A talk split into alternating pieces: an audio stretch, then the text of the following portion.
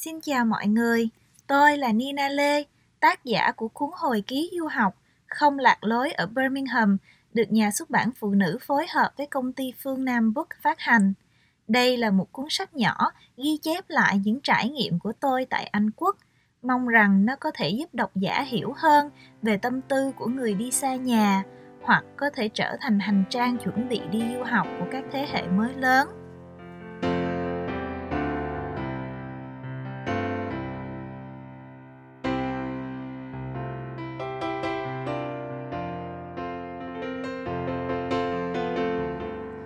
Cuốn sách này con kính tặng cho ba Hà và Mê Châu. Có câu nói, món quà tuyệt vời nhất ba mẹ có thể cho con cái chính là gốc rễ và đôi cánh con cảm ơn ba mẹ đã chấp cho con đôi cánh vững chắc để bay giữa đất trời mênh mông và truyền cho con sự am hiểu về nét đẹp văn hóa của cội nguồn. Dù con có bay đi đến phương trời nào, con sẽ luôn nhớ mình là ai, nhớ cái gốc gác đã tạo nên cốt cách bên trong con.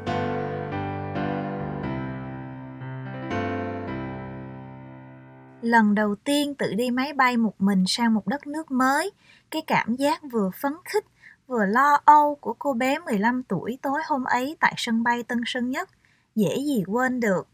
Thân mời các bạn cùng thưởng thức chương đầu tiên của cuốn hồi ký này qua giọng đọc của tác giả.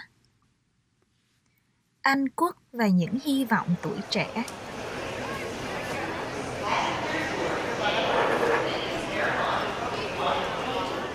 Mẹ ôm tôi vào lòng thật lâu, còn ba chỉ vội choàng vòng tay qua vai tôi. Ông có phần bối rối. Dù thế, tôi biết ông rất tự hào về tôi. Nó được học bổng đi du học ở Anh đó. Vẻ mặt đăm chiêu của ông biến mất khi có người hỏi về con gái ông, thay vào đó là nụ cười mãn nguyện và đôi mắt sáng ngời. Về phần tôi, một mình một vali, háo hức đi đi lại lại trong phi trường, không biết trước mắt là gì, cũng chẳng quan tâm đất nước kia có đang giang tay chào đón tôi như vòng tay êm ấm của ba mẹ hay không. Tôi chia tay gia đình, phiêu du sang Anh Quốc. Năm đó, tôi 15 tuổi. Tôi quyết định rời khỏi Sài Gòn bằng cách đi săn lùng học bổng. Hào hứng là thế, vậy mà khi đứng xếp hàng xuất cảnh, tôi không cầm được nước mắt quay lại nhìn ba mẹ bên ngoài. Hình ảnh hai bóng hình thân thuộc vẫy tay, mắt mẹ hoen nhòe, sắc mặt lo lắng của ba. Chắc mãi sau này khi có một mái ấm riêng, tôi cũng sẽ chẳng bao giờ quên được. Thiết nghĩ, nếu ba mẹ không cho tôi đi học trường quốc tế, có lẽ họ sẽ chẳng phải xa tôi sớm như thế. Thế nhưng họ vẫn chấp nhận. Thời đó, tôi may mắn được phát triển trong một môi trường giáo dục hoàn toàn khác so với nền giáo dục ở trường công Việt Nam. Kể cả một đứa trẻ 14-15 tuổi cũng nhận ra rằng lối tư duy và lối suy nghĩ tại đất nước yêu thương mà nó được sinh ra rồi dần dần sẽ không còn phù hợp. Và tôi biết, trăm nhớ ngàn thương và nỗi buồn chia xa máu mũ ruột thịt của ba mẹ tôi có lớn đến bao nhiêu cũng không bằng một niềm hy vọng nhỏ nhoi để tôi có một cuộc sống tốt đẹp hơn. Và thế là máy bay cất cánh. Tôi xa ba mẹ, xa những đứa bạn mà tôi biết sớm muộn cũng sẽ cất đôi cánh riêng của mình rời xa quê hương. Tôi, trên chuyến bay đêm đó, cũng chính là chuyến đi một chiều ra khỏi tuổi thơ mãi mãi.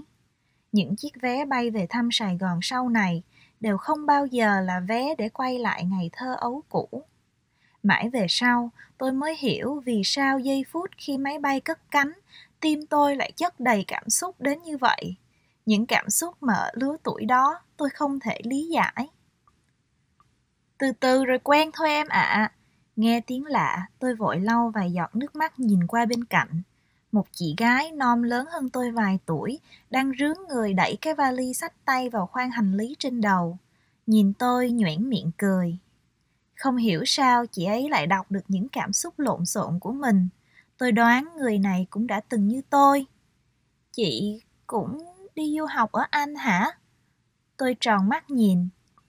Không, trước đây chị học A-level ở Anh, nhưng bây giờ chị đang học đại học ở Thụy Sĩ. Chị gái nọ nói. Tôi nhìn chị, Người ta trông rất nhanh nhẹn và điệu bộ thật tự tin, đúng là ra dáng người có kinh nghiệm. Tôi hỏi khi chị ấy ngồi vào ghế. Nước Anh như thế nào hả chị? Chị chẳng chờ tôi kết thúc câu hỏi mà đã trả lời vanh vách những suy nghĩ của chị về Anh quốc, những kinh nghiệm chị có và chị bắt đầu so sánh lập luận sự khác biệt giữa Anh và những nước châu Âu khác, chẳng hạn như Thụy Sĩ, nơi chị đang theo học năm thứ hai ngành quản lý khách sạn. Mặc dù những gì chị Huyên Thuyên nói đêm đó chẳng động vào đầu tôi được bao nhiêu, nhưng ít nhất tôi bỗng thấy ngưỡng mộ con người này quá đổi. Cuộc trò chuyện gieo vào đầu tôi một ước mơ đơn giản rằng sau 2 hay 3 năm nữa mình cũng sẽ sành sỏi sự đời như chị ấy. Có một câu chuyện vui là nhiều năm sau, lúc ở Canada, tôi gặp một cậu bé vừa chập chững từ Việt Nam tới để học CJEP, một chương trình tương tự A-level ở Anh. Cậu cũng hỏi tôi, ở đây như thế nào hả chị? Và tôi cũng hệt như người chị năm xưa, thao thao bất tuyệt về kinh nghiệm, cuộc sống xứ người, cùng những luận điểm so sánh về giáo dục Anh quốc và giáo dục Canada. Bỗng giây phút ấy, tôi ngừng lại, cậu em nhìn tôi với cặp mắt mơ màng. Không biết khi em bằng tuổi chị em có được như chị hay không? Câu nói ấy làm tôi nhận ra những gì tôi đang nói chắc thấm vào não cậu chẳng bao nhiêu như tôi ngày nào. Kinh nghiệm thật sự chỉ có thể học được khi mình tự lăn lộn vùng vẫy mà thôi. Tôi và chị ấy tạm biệt nhau ở doha, nơi chị đón chuyến bay đi thụy sĩ, còn tôi đi anh và rồi qua những giấc ngủ chập chờn co rúm trong diện tích bé nhỏ của chiếc ghế máy bay tôi giãn người đẩy tấm che nhìn ra ô cửa sổ tròn góc Máy bay hãy còn ở trên cao, nhưng xuyên qua lớp mây mỏng, tôi đã có thể thấy được vương quốc mà mình mơ ước đặt chân đến. Những ngọn đèn rực sáng trong đêm càng lúc càng rõ. Dù đang bay trên không trung, nhưng bên dưới kia hệt như một bầu trời đầy sao mà tôi sắp sửa với tới. Tôi đặt chân đến sân bay Heathrow, London. Từ đây, cuộc đời tôi rẽ sang một bước ngoặt mới.